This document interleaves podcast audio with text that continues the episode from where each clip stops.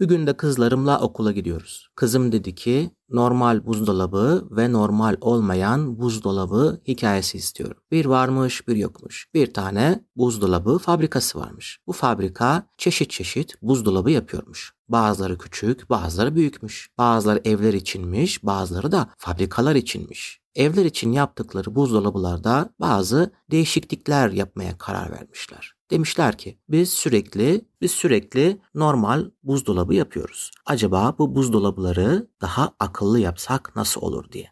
Araştırma geliştirme ekipleri oturmuşlar, düşünmüşler, yazmışlar, çizmişler. En sonunda demişler ki biz bu cihazların içerisine eğer iyi bir akıl koyarsak, güzel bir beyin yerleştirirsek bunlar çok iyi düşünür ve insanlara yardımcı olur. Buzdolabıların içerisine çok güzel akıllar koymuşlar. Bu akıl sayesinde buzdolabı içerideki malzemeleri görüyor, anlıyor ve ona göre eğer azaldıysa bu malzemeler mesela domates gibi bunları uyarı veriyor. Uyarı verince de evin sahibi anlıyor ki domates azalmış ve gidip çarşıdan, pazardan domates alıyor. Bu akıllı buzdolabıları hatta daha da geliştirerek çok daha akıllı yapmışlar. Artık buzdolabı içinde domates bitince hemen kendisi marketten sipariş verip ve eve teslimat yaptırtıyormuş. Çok akıllanan bu buzdolabıları insanlar çok sevmiş. Kapış kapış satılmış. Bütün bu buzdolabıları çok normal çalışıyormuş. Artık normal buzdolabılar bunlar olmuş. Ama içlerinden bir tanesi hiç ama hiç normal değilmiş. Olduğu evin sahibiyle konuşmak istemiş ama konuşamamış.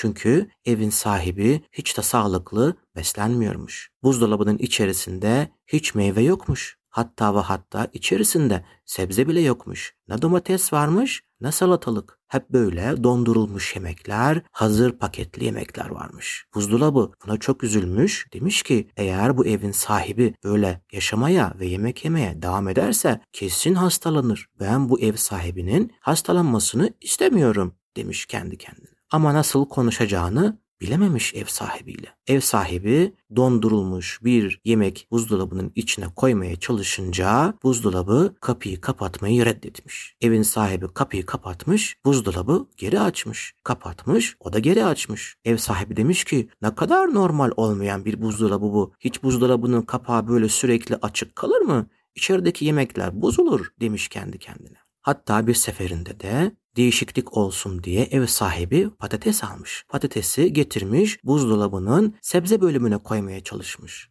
Ama buzdolabı uyarı vermeye başlamış. Ses çıkarmış, zil çalmış. Ev sahibi de buna çok şaşırmış. Sen hiç normal bir buzdolabı değilsin demiş bu cihaza. En sonunda ev sahibi deneme yapmaya karar vermiş. Demiş ki ben buzdolabının içine yemek koyacağım. Bakacağım hangi yemeklerde kapılar kapanıyor, hangilerinde kapılar kapanmıyor. Dondurulmuş yemekleri, paketli yemekleri tek tek denemiş. Buzdolabı hiçbirinde kapıyı kapatmamış. Sonra gitmiş marketten çeşitli çeşitli sebzeler, meyveler almış. Salatalığı koymuş, bir bakmış ki kapanıyor. Domatesi koymuş, aa bunda da kapanıyor. Sonra anlamış ki sağlıklı yemeklerde kapıyı kapatıyor buzdolabı ve sağlıklı olmayan yemeklerde kapıyı kapatmıyor. Düşünmüş taşınmış demiş ki benim bu buzdolabı çok akıllı. Hatta hiç normal bir buzdolabı değil. Galiba benim daha iyi beslenmemi istiyor diye düşünmüş. Artık buzdolabının içerisine çok daha sağlıklı yemekler koymaya başlamış. Tabii ki buzdolabı bundan çok memnun olmuş. En sonunda düşünmüş demiş ki ben en iyisi kapımdaki ekranın üzerinden yazı yazayım ve ev sahibiyle öyle konuşayım demiş. Normal olmayan buzdolabı da öyle yapmış